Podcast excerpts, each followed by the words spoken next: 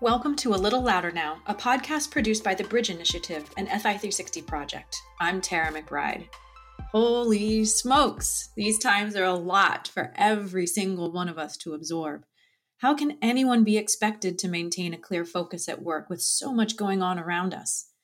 Alex and I felt like this was an ideal time to talk about the deep relationships we each have cultivated with a colleague that helps us to maintain balance, no matter the circumstances. In this episode, we introduce you to Alicia Mader, who you may know from our Breaking Barriers series, and Tyler Kirkland, the people we lovingly call our work spouses.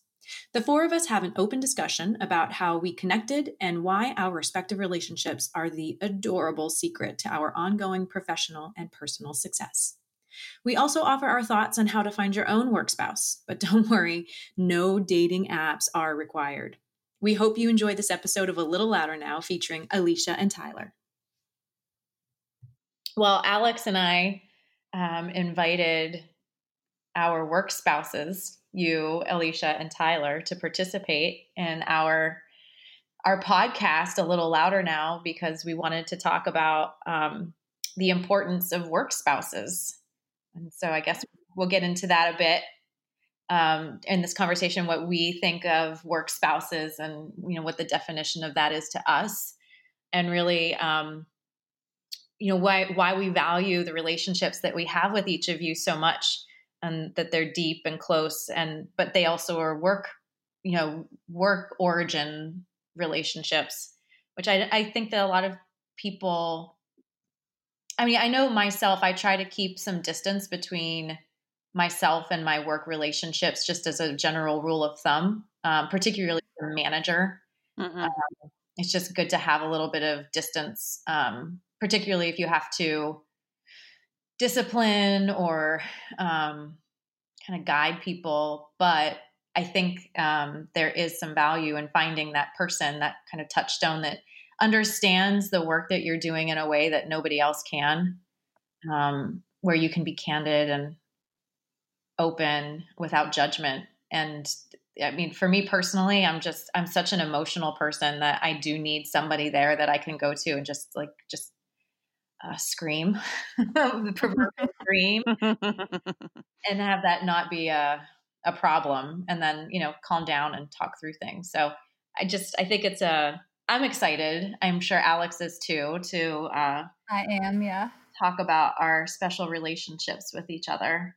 Yeah, you said scream. You're emotional. You like to scream. Alicia and I walk. Mm-hmm. So like, I'm sure that you specifically, Tara, have seen me and Alicia walking the hallway at work. Yes, I have. That's how the two of us work our problems out and how we do our screaming, for lack of a better term, at work. Yeah, it's the same sort of energy release, just quieter, yeah. I guess. Yeah. Well, we try to be quieter. We try to whisper. Yeah. Yeah. Whisper scream. It's a much more productive way of releasing that energy, I suppose. You know, it's whatever works for you how I feel. But yeah, we definitely walk and talk it out. And I think that personally really helps me. It gives me perspective. Mm-hmm. I think the biggest thing about my work spouse, who is Alex, listener, if you haven't figured that out yet, listen to any one of our podcasts. I think for me, the biggest gift in that relationship is perspective. And there are times when I get worked up about something, elevated, if you will, about something. And I need perspective that, you know, this really isn't that big of a deal. Like, I understand why you're upset, but take a step back and think about it. So I think that's the biggest asset to me on the receiving end. Mm-hmm. But I also feel like it's just having a person that you can speak to in a position of trust, that, you know, whatever is said isn't going to go anywhere. And, you know, you can have that 10 minutes to scream or walk or whatever that release is, and then say, okay, I'm over it. Thanks. Bye. or help me get some perspective on this, or what are your thoughts on this? Just to really add to your professional knowledge in terms of how to move forward in certain situations. Right. Tyler, what's your release? Like, do you scream? Do you walk? What do you do? I think that for me, I wouldn't say I scream. I would say that Tara provides me the means of having the conversation the way that I would like to have it, uncensored, full of calling people out their names potentially, or a 4-year-old variation of it, like stupid head, or, calling people incompetent and those kind of things without saying it to their face, just so I can kind of get it all out there in a word vomit situation. And then once I can get it out there, it's kind of like typing an email really well you're upset and then backspacing the entire thing, but using the I've done that. Me too. To do it. Right. So it's just let me tell you what happened. And then word vomiting and getting the initial frustration out there so that I can be professional in my actual response to a situation. She's very good at absorbing my reaction, if you will, allow me to use those two terms, responding versus reacting.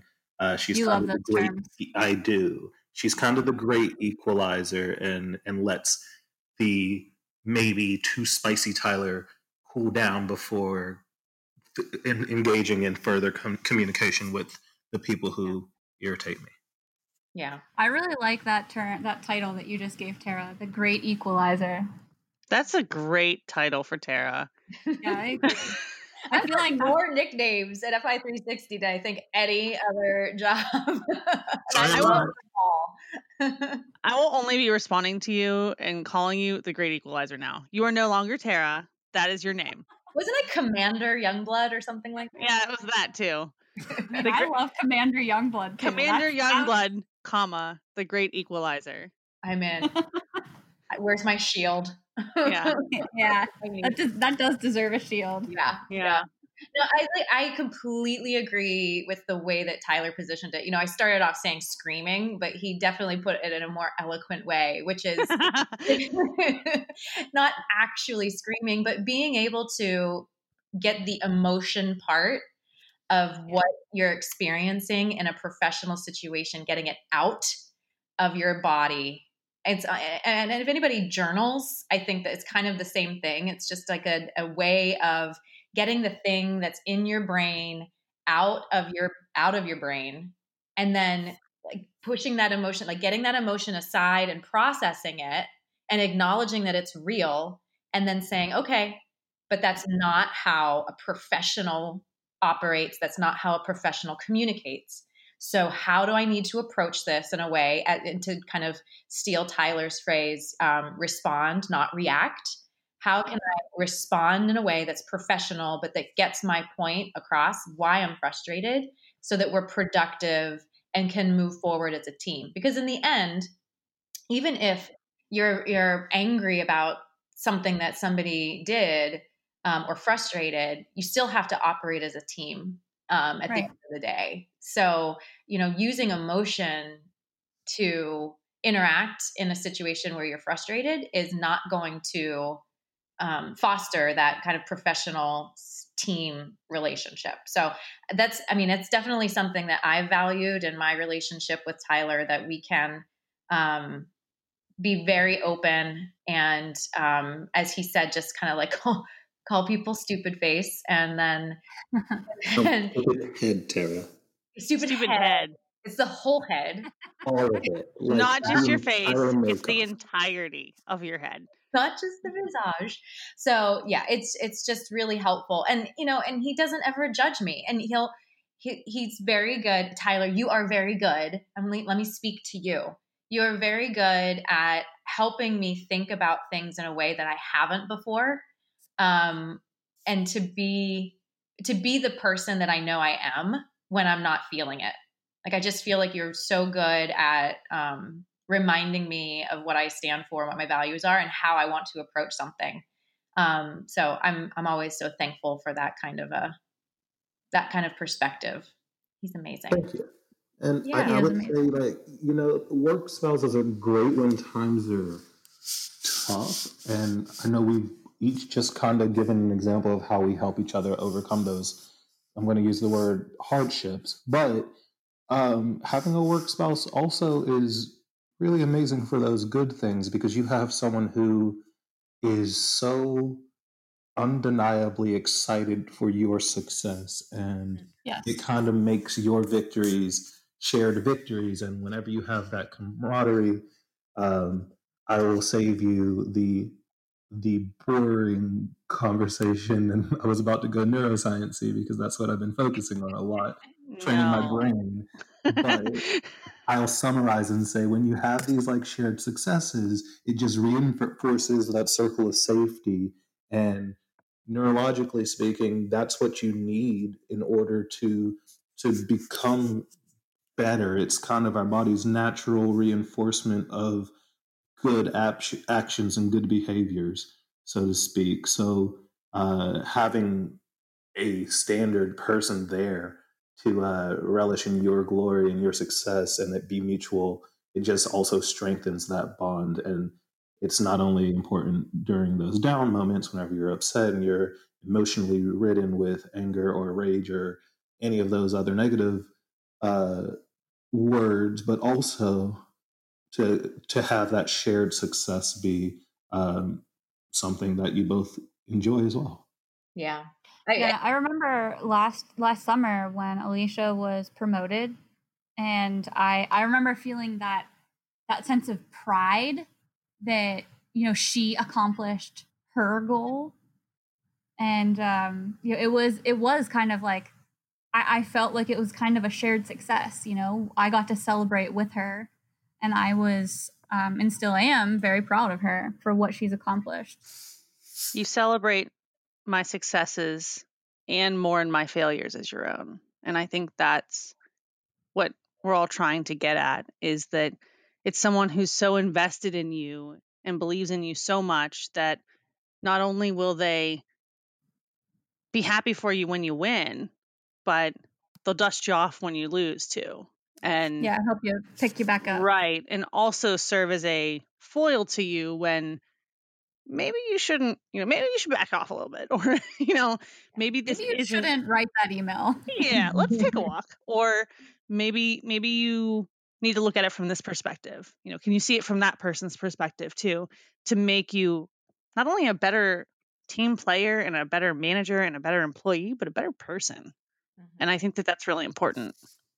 Yeah, I completely agree. So like, let's take a step back for just a second. And Alex and Alicia, I think that, you know, if somebody's listening to this, they might be thinking to themselves, oh, okay, that all sounds really awesome, but how do I find that person? How do I find that?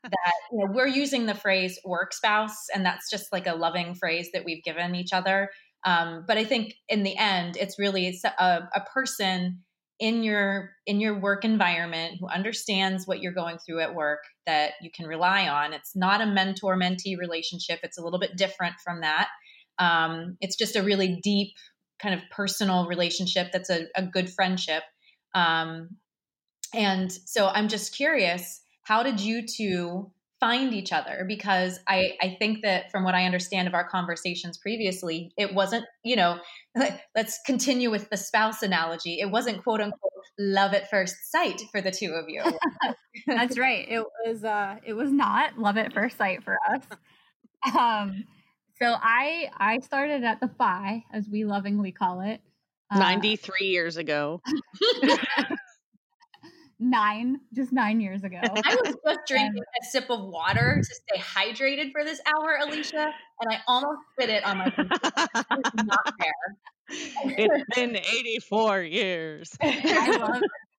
Alicia loves to use the gif of the old lady from Titanic saying, "It's been 84 years," as a reference point to how long I've been at the FI. Sometimes it does seem like 84 years, but no, it's just been 9 years. And Alicia's she started just about 3.5 years ago.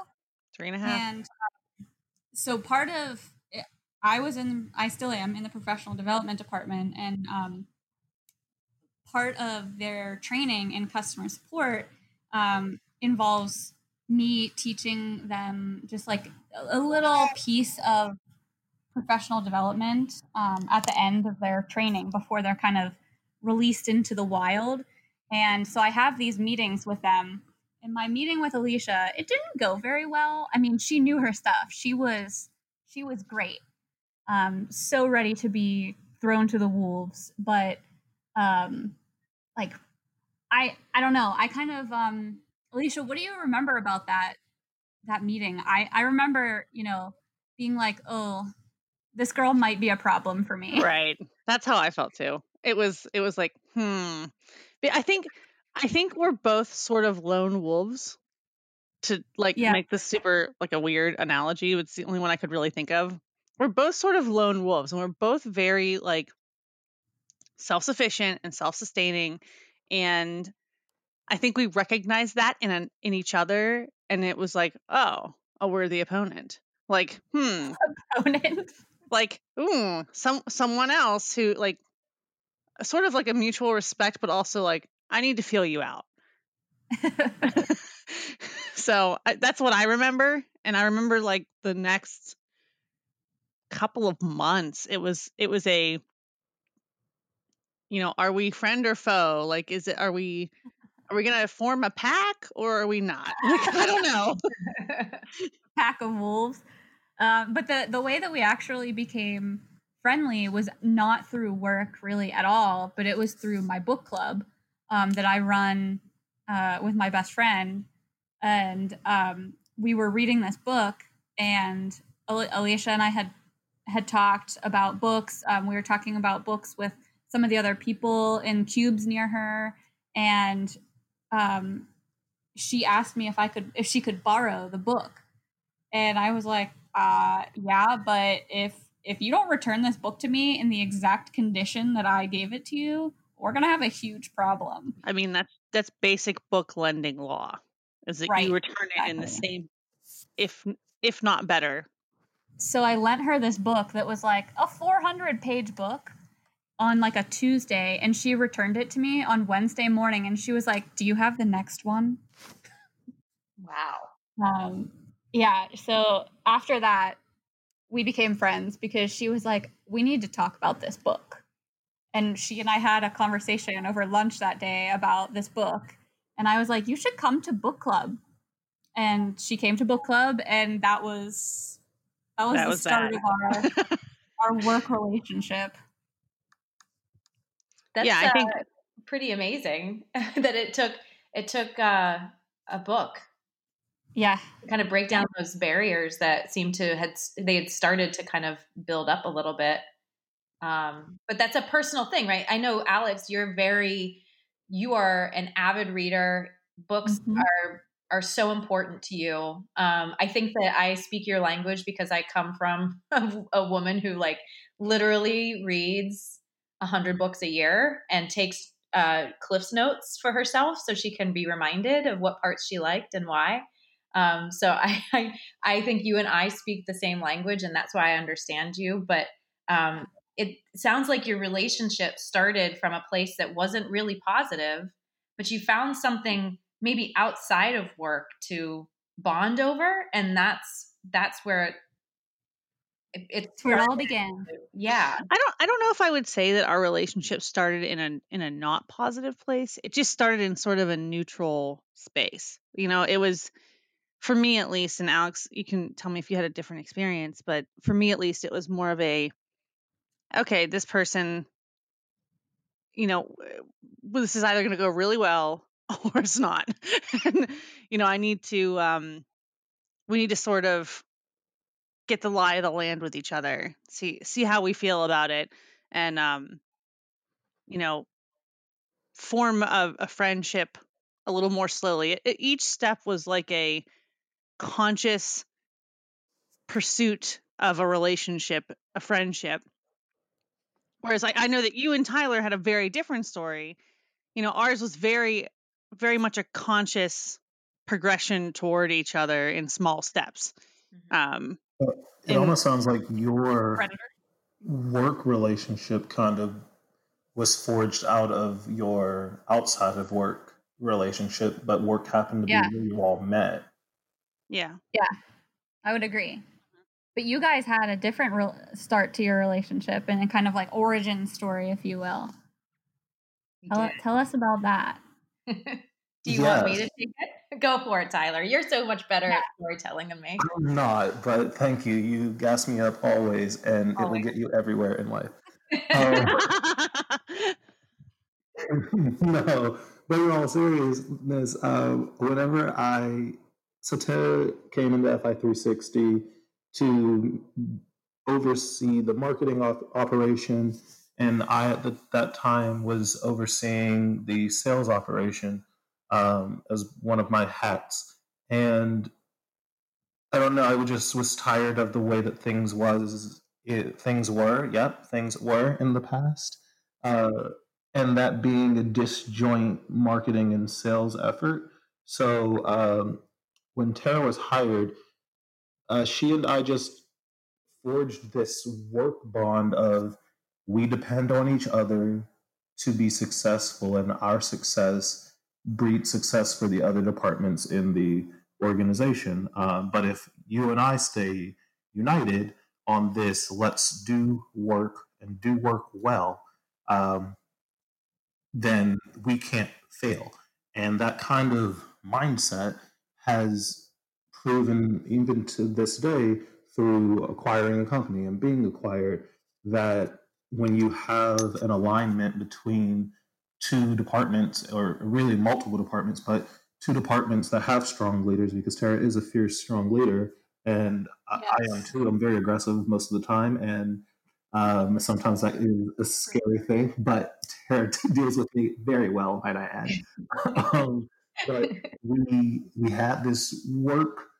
The work came first, and we decided to put it first and put forth a product that we were proud of and something that we would be happy to, sign our name to.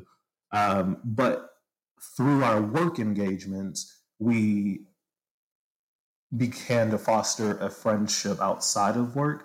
And that's when I think that you can add the word like spouse or wife or husband to the relationship, right? We use the word work wife and work husband, but before she was my work wife, she was my Patronus charm, and because she was always there to kind of protect my department, and she was like not only the great equalizer, but kind of my protector in a way, because she went out into the world and put forth the message that my departments had to respond to, react to, and justify. So if anything that she put out there was not sound, we had to clean it up. And the fact that I could trust her to do that, and we had that relationship at work, put her in a protector type of role for me first. And then we kind of transitioned into where we were work spouses, because we took that work relationship and made it a little bit deeper, I think, where we not only forced each other to grow, but challenged each other to grow and be better and bring the best out of each other and identify, I think, our worst traits, because we trusted each other to be candid. Yeah. And vulnerable. Yeah. Mm-hmm. No, I completely agree. I mean, I feel like when I first came on board, I could tell almost immediately, just based on conversations I had, just even with my own team, that there was a really deep us versus them mentality in the marketing department. And it was not just with sales and support. It was literally with everybody. And so my number one priority going into this role was we first need to make sure that people understand what to expect from marketing. It is not subpar quality and mistakes that I expect. If we're going to put out a product, that it is of the level that an agency, a world-class agency, would put out. We are the service provider. Our clients are our team. It's the sales team. It's the product team. We are delivering creative and collateral for the people with whom we work. And so to me, that was, you know, step one is to get this, get some respect for the marketing department, but that had to come from within. We needed to start producing something that was just better quality. But the second part of it for me was that we needed to stop looking at our team outside of marketing as our adversaries, that we are in this together. And unless, and to what Tyler was saying before, unless we work together, you know, it makes success so much harder when the people who are supposed to be helping each other are elbowing each other in the face all along the way. Like, could you imagine a football team? Could you imagine the New England Patriots with Tom Brady and all this like all-stars, this all-star team punching each other on the way down to the goal line? Or like, you know, the 90s Bulls, Chicago Bulls, like pushing each other over off the court just to have their own personal glory. It makes no sense. We all those are sports metaphors, Tyler. Yeah. Just right. She knows I don't sports, but you know, it's for the listeners. But it just doesn't. It never made sense to me why you'd want to dig in your heels and go to battle with the people who you're supposed to be on the same team with. It just doesn't. It doesn't compute for me unless somebody is being blatantly disrespectful. And Tyler never, ever was that way with me, and never approached my team in my presence that way. And I'm sure even outside of my presence. So I could not understand this like divide between the two. And, you know, what he said before was true. Marketing and sales must work in tandem or else there will be, it's failed. It's failed before it even started. So, and I think that there was just like this deep history of marketing being, you know, difficult to work with. So we remedied that pretty quickly. And I think that alone opened Tyler up to the idea that I was there to be an advocate for us, you know, yes, for sales, but for us, because we wanted to have the best of everything that we did as a company. You know, we believe in this company deeply. We believe in fiduciary standards of care. So you know, mission is not a problem. We believe in it.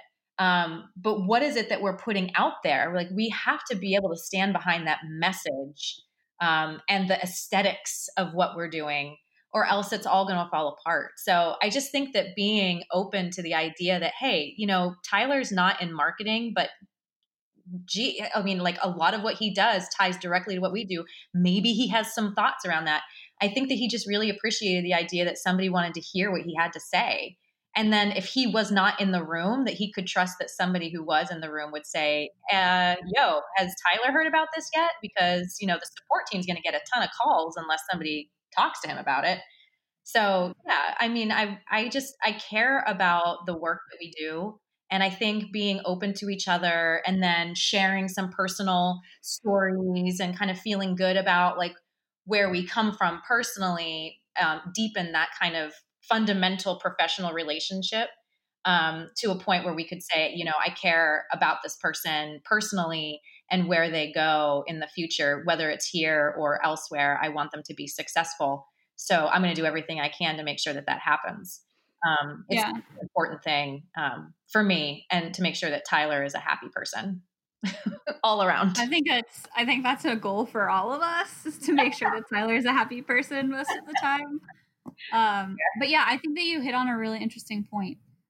One of the, like Tyler was saying earlier, you know, we're not just work spouses, you know, work wives, husbands, partners when, you know, the bad stuff is going on. You know, a lot of our listeners probably know this story, but you know, Alicia and I came up with the Bridge Initiative initially. That was something that, you know, we came back from our 2018 conference, and that was Alicia's first conference.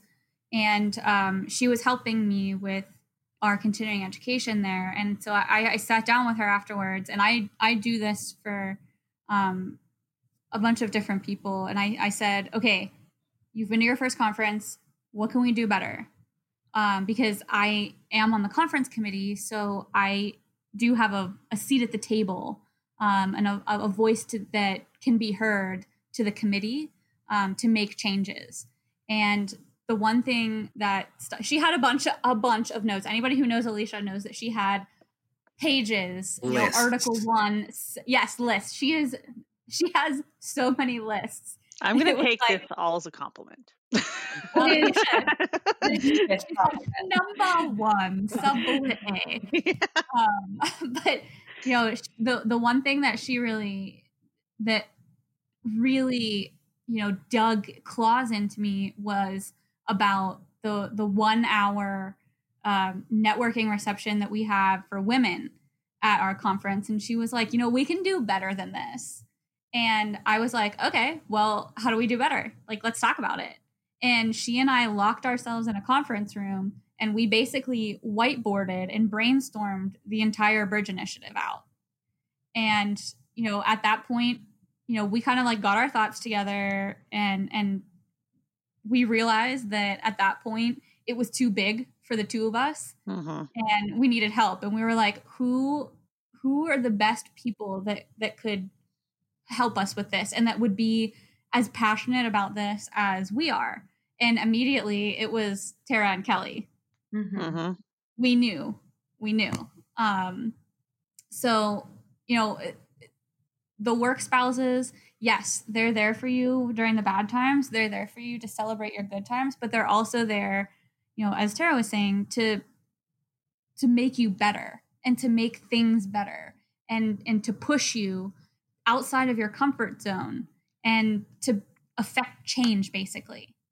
And I would actually argue that because Tyler is my boss, Tyler's trust of Tara and his relationship with Tara sort of accelerated my trust and relationship with Tara because, you know, I trust Tyler and I respect Tyler and Tyler trusts and respects Tara. So through the transitive property, I should probably respect and trust Tara too. And so I think that... Yes, math. Math is true. I don't even know. Is that Common Core? I can't. No, no, it's not. I haven't. I don't know Common Core, and I have to teach it right now. Thanks for COVID-19.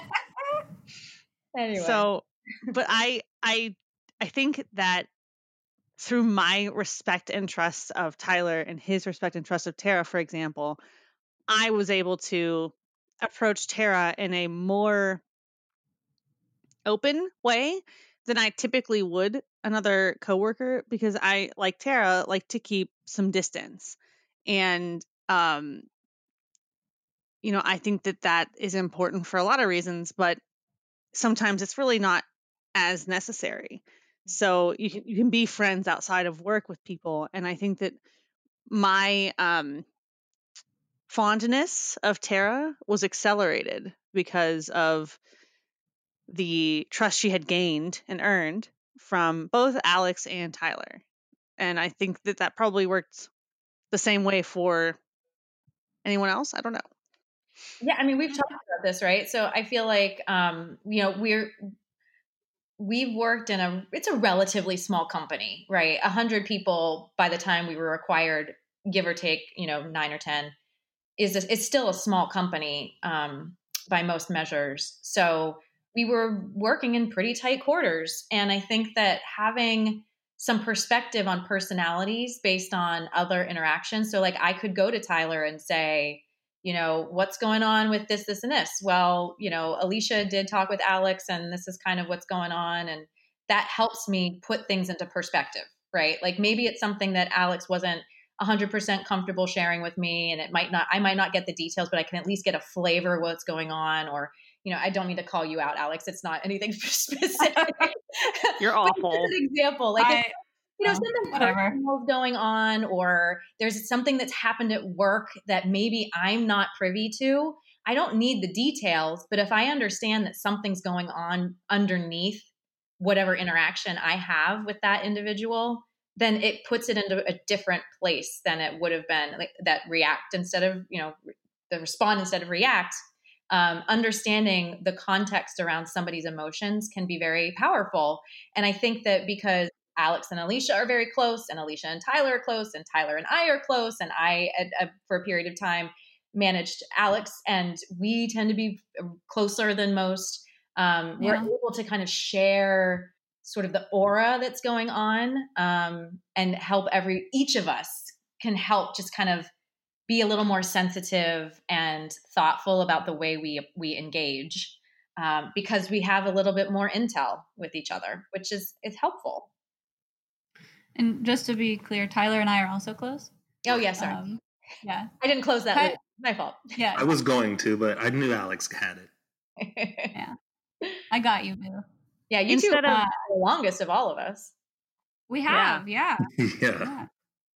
And this FI360 is the place where Alex, you had a job before you came to FI360, right? Yeah, it wasn't an office job, but I worked at a bank. Okay. I was a teller. But I guess you could say your careers both kind of kicked off with FI360. Yeah. So there's a bond there that's different as well. Yeah, Tyler came almost like pretty fresh out of college, right? Yep, first job out. Yeah, and I'm pretty much the same. So we both arrived at the FI, bright-eyed, bushy-tailed, super young, and have grown up pretty much at FI360. Both of us are. Well, I'm in my early 30s. Tyler is about to enter his 30s. No, don't put that on me. No, I'm late 20s still. Oh. I know you're in your late 20s. I'll be 29 this year. Yeah, you make it sound like it's a bad thing. Well, you guys complain as though it is. So what about you? 40, almost 2 is lovely. So whenever you all catch up, you can share in the glory. Here for it. That's not yet. No, don't wish it away. Enjoy every second. But yeah, Tyler and I met. He's been at FI360 for what, six-ish years? Yes, 6 years. Look at you knowing. Girl, I know things. I know some things. I'm not Jon Snow. But yeah, we had an office in a different location, and it was quite different from our current office. Actually, I should say our corporate office, because we're all working from home right now. Right. Yeah. Home offices. And it was such a different environment in those offices, and everybody was kind of segmented and siloed in their own little area and an own department. Whereas in our corporate offices now, we're very open. It's a very open concept, still cubicles, but we're not very segmented. My team is very integrated with, the development team, and we sit pretty much right next to Tara's team and marketing. The product team is near us.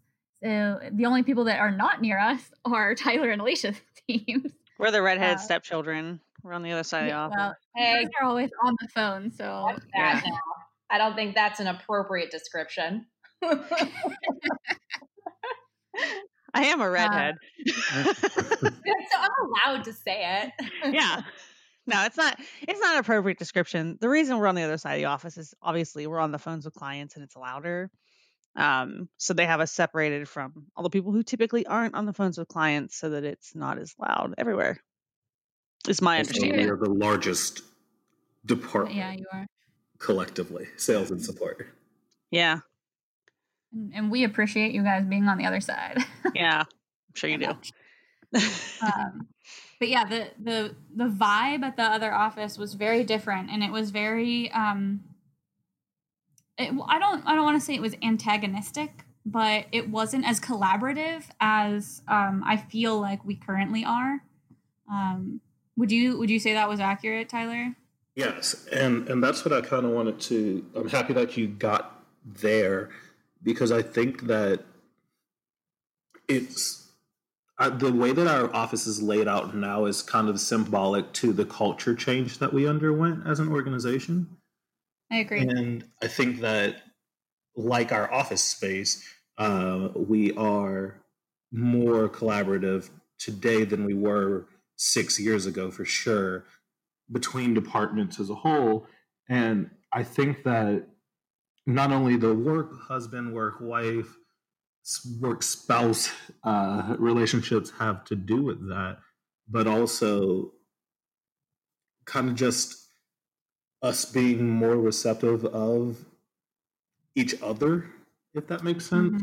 Mm-hmm. It kind of speaks as a whole to the pre-approved sign-off of, you know, Alicia is more comfortable approaching Tara because I have such great respect for her.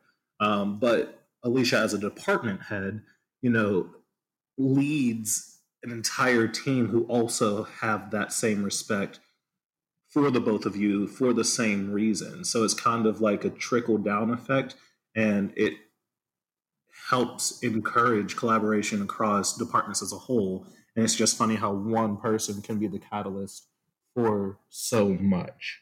Yeah, I never really thought about it that way, Tyler, that that trickle-down effect, the impact that it can have on so many relationships. And even if I'm not super tight with all the support folks, they at least understand me in a way that maybe they wouldn't have if you and I didn't collaborate well, Alicia and I didn't collaborate well, Alex and I didn't collaborate well. That's really interesting that, you know, extending your hand to one person, saying, hey, you know, that book sounds interesting. Do you mind if I borrow it? Or, hey, you know, what's your favorite kind of music? You seem like you're really into music. Tell me more about that, because I'm always looking for more things to listen to. You know, that little gesture can change the dynamic for so many people in a working environment. And what power that is to have that kind of a positive impact. I always think about how much of our waking lives each week we spend with these people. I want those relationships. They don't have to be my best friends forever, but I want those relationships to be positive. I want my life to be as good as I can make it for as many minutes as I can make it. And if I'm going into work every day ready for battle, that just makes me sad that I'm missing out on that much time where I could be enjoying my life. So why not have an environment where you're uplifted and supported? It's not, don't let me paint this rainbows and roses 24/7 for FI360. That's just not the way it is. But I feel good and I love my job. I feel good going in every day because I know that even if everything kind of falls apart and it all hits the fan, I can go across the floor, literally the exact opposite corner from where I sit, and go to Tyler and just say, just tell me something good. Tell me something good so that I can get through this moment. And I know that he'll do that for me. So I never really thought about the impact of that, the positive relationships that we have and what that means for other people on the floor. I think that's really powerful. Mm-hmm. Thank you for pointing it out. You're right. And I think it's also really interesting that there is this sort of underlying respect and, I don't want to say need for collaboration, but appreciation of collaboration between all of the departments at FI360. And while it's not all roses and sunshine and rainbows, that is always there for the most part. You know, like everyone understands how symbiotic we all are, and they understand that we all need to work together or we're all going to fail. So I think that not only is it important that you have that work-wife, work-husband relationship, and yes, your relationship with Tyler lends you to both of his teams, including mine, but it also lends my whole team to the whole marketing team and, you know, all of the other teams that you've managed over the time. So, you know, the professional development, and it sort of reinforces that underlying need to collaborate. Mm-hmm. I think that's really important for a healthy workplace. Yeah.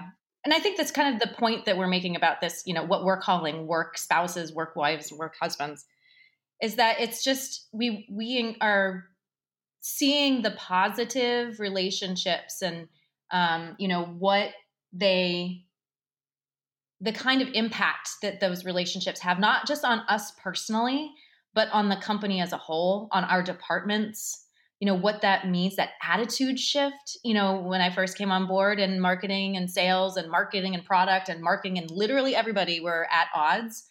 And what a change we have now where we feel more engaged and part of a team. You know, one of my team members, well, both of them really, but one in particular, like joins the sales happy hours that occur during our, you know, remote working period that we're in right now. And that to me speaks to, you know, how deeply engaged she is with the team and the personal relationships that they have forged, and how positive that is. So I wanted to see if, each of you could share something, two things. One, sort of one thing that your significant other has taught you. And then also on these podcasts, we do like to highlight some of the things that we're consuming, whether it's a book, a magazine, you know, a blog, podcast, whatever it is that you would like to share that you feel has a positive impact on you, or that's really been something good for you that you'd like to share with others. So I'll put Alex on the spot first. Alex? Okay, wait, what was the first? Something positive that Alicia has shared with you, or something that you take away from your relationship that's really important. Okay. So I take my work very personally, and I am also very high strung, and I also tend to react and not respond. And so I do the same thing that Tyler does. Like I might write out an email that's a reaction. And then, you know, I don't, Alicia is like, no, don't do that. But it's, I think that it's a true saying that behind every, I don't know if this applies, but like behind every great email is, you know, another person. I don't write things by myself, if that makes sense. I bounce things, ideas off of her. I use her basically as a, that's a bad word to say. I don't want to say I use her, but I utilize her, her perceptiveness and her intelligence and creativity as a soundboard for mine. And I think that that's something that I really lacked in any sort of previous work relationship that I had at FI360. And I feel better about going to work knowing that I have somebody in my corner and somebody that I know that is going to, help me write a difficult email, or, you know, is going to be there to bounce off one of my crazy ideas that I come up with for the FI360 off of. You know, she helped me, you know, we obviously helped each other with the Bridge Initiative, but she was the first person that I bounced the idea for National Fiduciary Day off of, and all the other like little things that I have created in the past 3.5 years.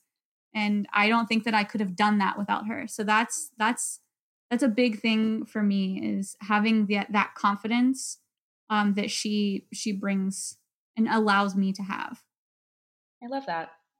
So now what's something that you have consumed, book, podcast, whatever you'd like to highlight, that has, you know, that you've been able to take something away from, something that you've learned from?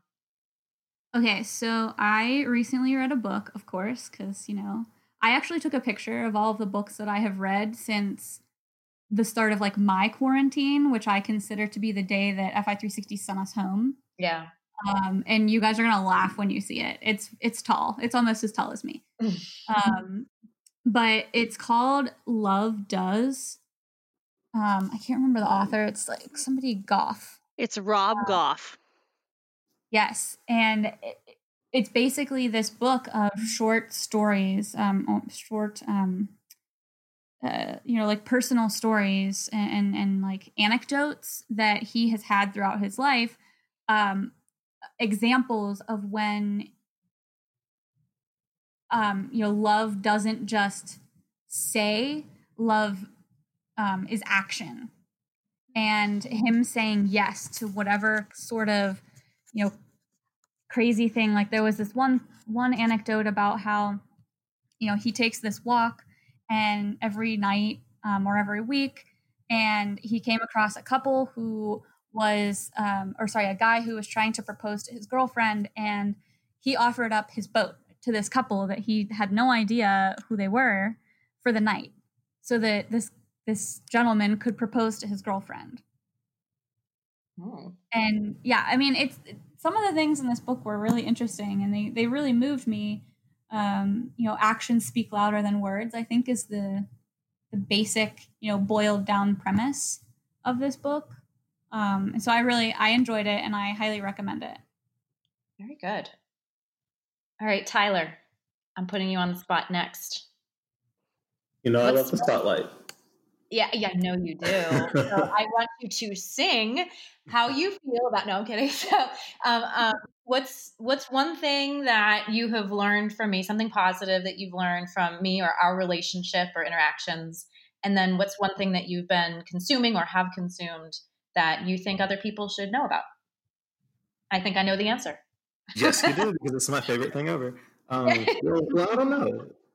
No, for sure, because it encompasses a lot of things. So since I was talked about it so much, I'm going to answer your questions backwards.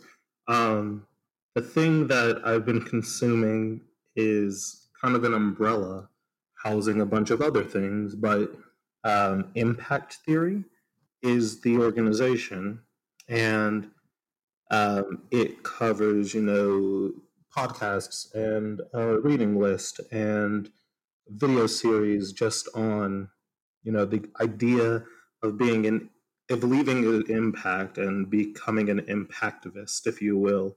And I think it's appropriate, and maybe it's me finding justification for my next claims.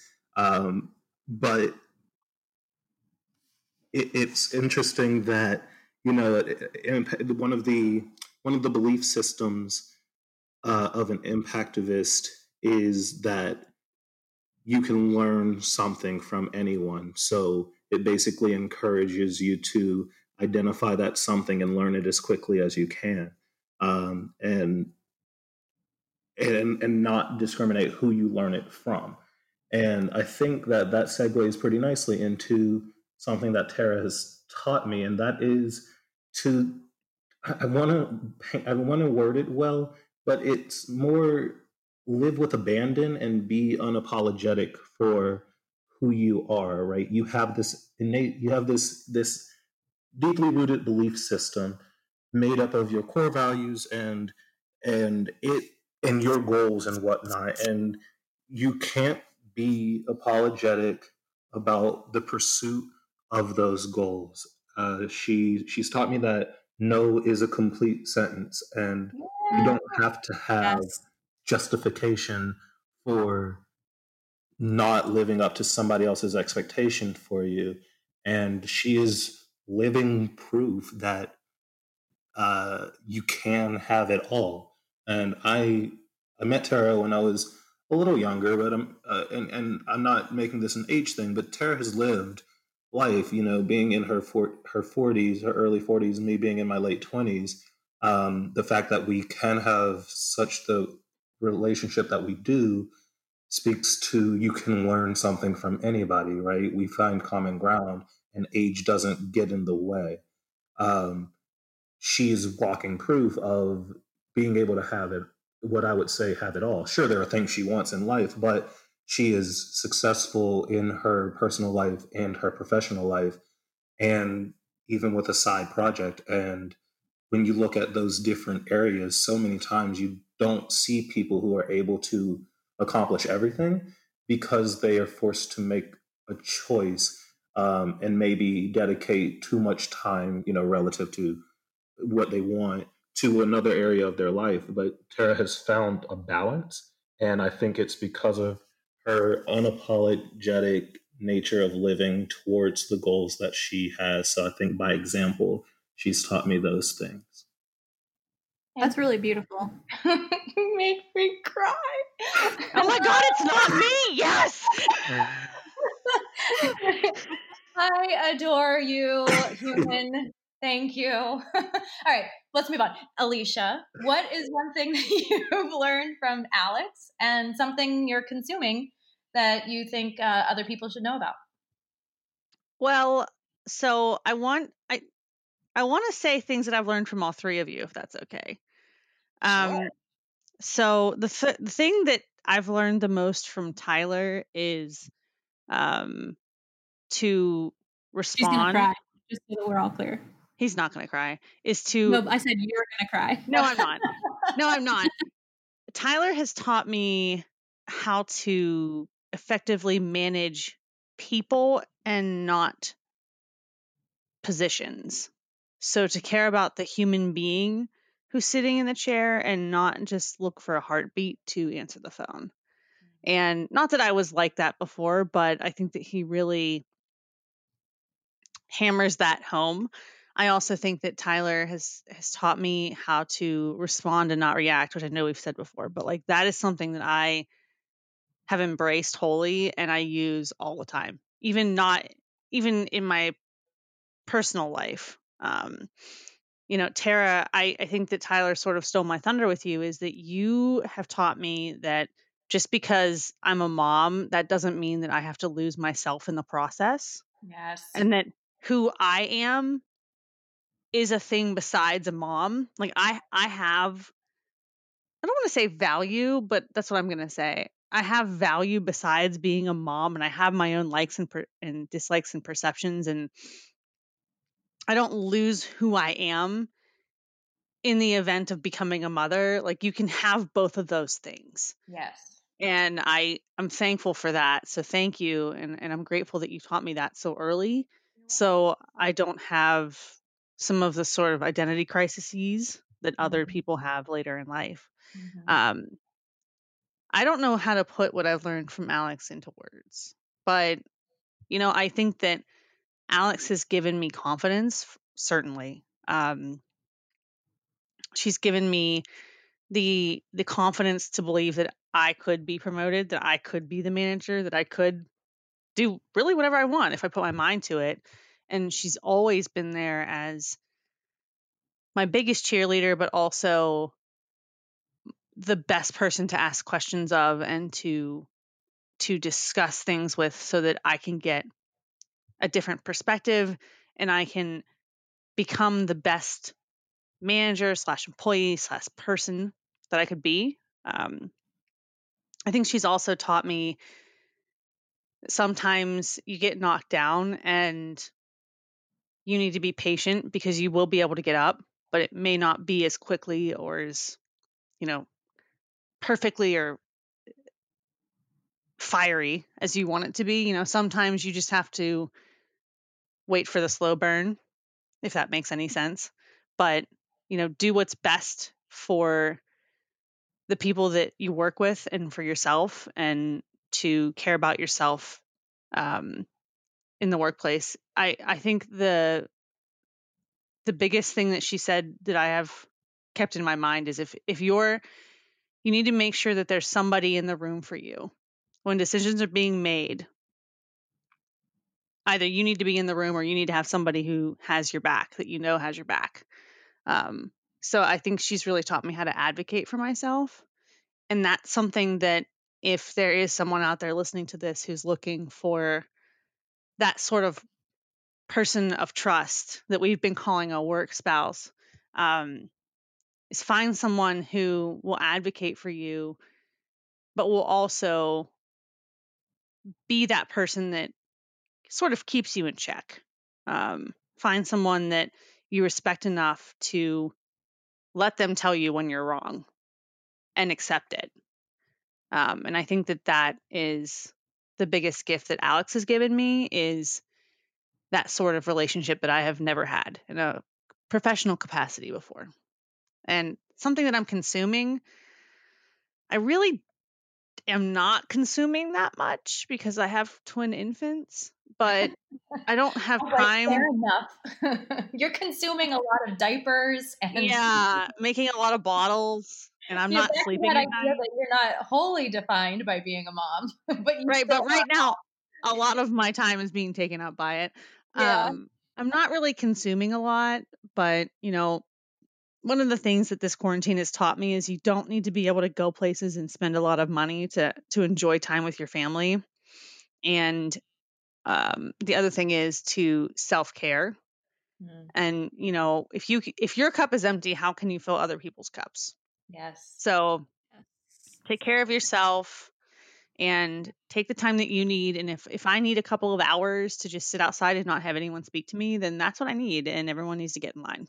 So I think that I've learned that during this quarantine. That's my consumption is I'm making sure that I take care of myself. I think that's a great lesson right now. So that's wonderful. Thank you. That was beautiful. Tara, tell me your things. Yes, Tara. Yeah. So the thing that I've learned from Tyler, I've learned many, many things from Tyler.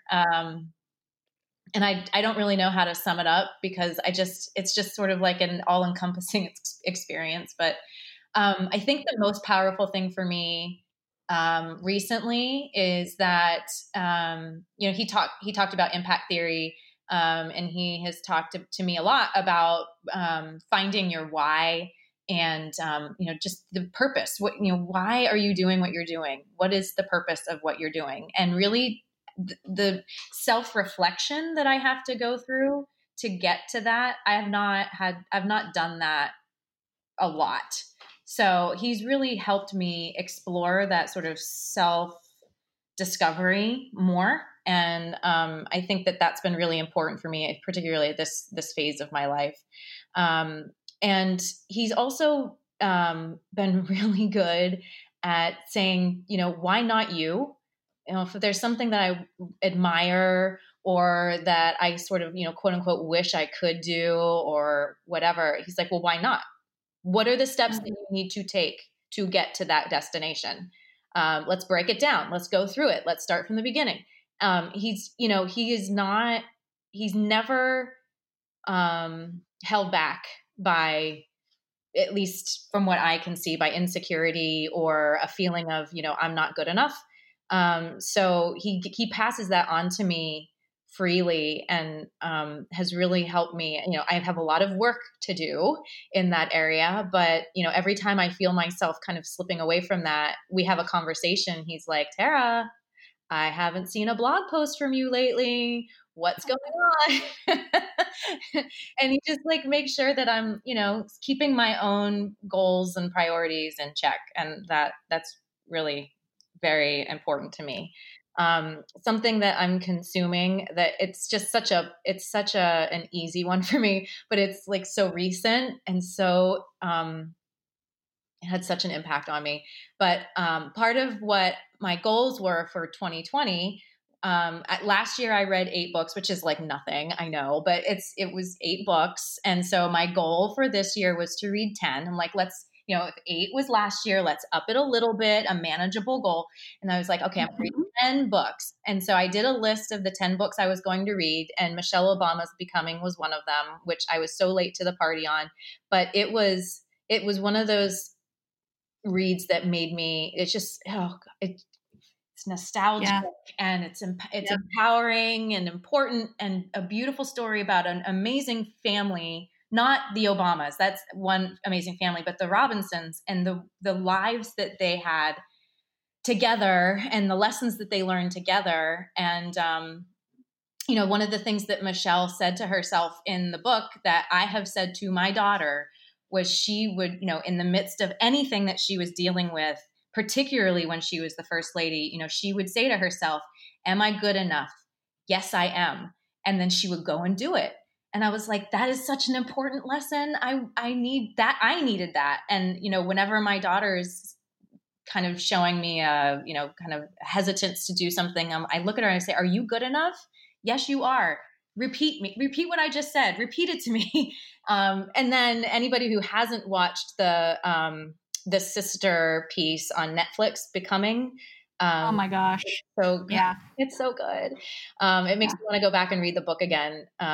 Because it's a tearjerker though. It really is. It's just a really beautiful story, and inspiring through and through. So I definitely encourage anybody who's interested to consume one of those two things. So that's it. Anything else that anybody would like to share? We're bumping up against our hour. So, I want to give everybody the floor one more time. I just want to say thank you to, Alicia specifically and Tyler very much. Love you both. And I have such respect and admiration for both of you. Obviously Tara as well. I mean, obviously. Right. Yeah. I just think, you know, you're all great.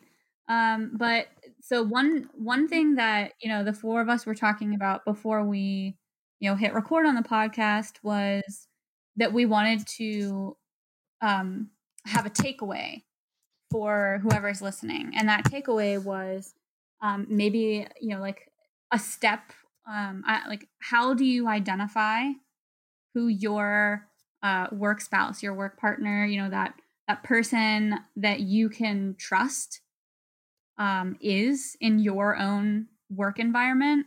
So, do you guys have any advice for that? Any sort of identifying metrics of a work partner that you'd like to share? Well, from my perspective, I mean, Tyler touched on it before, where we have an age difference, right? So I'm going to be 42 next week. Thank you very much. And when he and I first met, you know, he was in his mid-20s, I was in my late 30s. And, you know, if you look at the math, it doesn't add up that we would get along as well as we did. But I think that the most important takeaway I feel for trying to find somebody that you can connect with is to not limit yourself on who that person is, what their life looks like. You know, you could learn and feel support and encouragement from anybody. So be open to the idea that you can find a connection. This sounds so eHarmony, but you could find a connection with truly anybody. So just be open to that. And I feel like going into your work with an open mind and a willingness to be positive about the things that you're doing can go a long way for developing strong work relationships that can kind of spill over into your personal life too. Tyler, do you have any sort of identifying metrics that you'd want to share? I don't know that I can word it any better than what Tara said. It's someone you're not, because you look at someone who can complete you or make you better. And if you already occupy those traits, then what is the need for them? So look for someone who isn't you. And someone who's able to challenge you to be better. Alicia, anything you want to add? I think I said this earlier, but find someone that you respect enough to share things with that you can trust, but also that you respect enough that if they tell you that you're wrong, you can take it and accept it and move forward and grow from that. So don't let it be just like, oh yeah, he's my work spouse, you know, but we don't really correct each other. And, you know, I think the most important and most impactful part of my relationship with Alex is the fact that she's helped me grow through constructive criticism. And that's not saying that she doesn't support me. She does, but she tells me when I'm wrong. And she tells me when I could look at things differently and that I'm better for it. So find someone that you can do that with. Alex, what about you? Okay, so I read this article a while ago. I actually posted it to our Bridge Initiative Teams message board. like, I don't know, almost a year ago. And they had this, the woman who wrote it had three identifying metrics, and it was, I'm going to bastardize this a little bit. So, who's the first person that you complain to at work? Who is the person that you go to when you have that spark of an idea to help you work a problem? And then the last one is, who's the person that you go to ask if they want to have drinks after work? So those were the three. I love all the things that you guys said, and I think that those are really good takeaways. If you, listener, are if you have any other ideas about what a work spouse is, we would be very open to hearing what you have to say. Yeah, obviously. Absolutely. Well, thank you, Alex, Alicia, Tyler. I appreciate all of you, but not as much as I appreciate Tyler. Just kidding. Except she's not. She's not. She's really not. No, I truly, Alex and I have talked about this kind of a podcast for a while, and this just seemed like the perfect time for the four of us to get together. And as Tyler likes to say, gas each other up. It's important. I know I'm walking away from this whole hour just feeling pretty good about things, and I really appreciate the relationships that we have. And I hope that anybody out there who's listening to this can take away a couple of nuggets that they can apply to their own lives and find somebody to connect with. And hopefully it's somebody that you can eventually call your work wife or work husband, because that relationship is really super special. And it is, yeah, it means quite a bit to me. So thank you. And Tyler and Alicia, we appreciate you being our guests today. Thanks for having me. Yeah. All right, everybody. Have a great day. Thank you. Thank you. Thank you for spending your time with us. Again, this is A Little Louder Now by The Bridge Initiative. Thank you to Alicia Mader and Tyler Kirkland for this great conversation. We love you guys. If you have any questions, topic ideas, or if you'd like to join the Bridge Initiative community, email us at bridge@fi360.com. You can also support the podcast without spending a dime by leaving us a review on iTunes or wherever you get your podcasts. Until next time, we want you all to get a little louder now.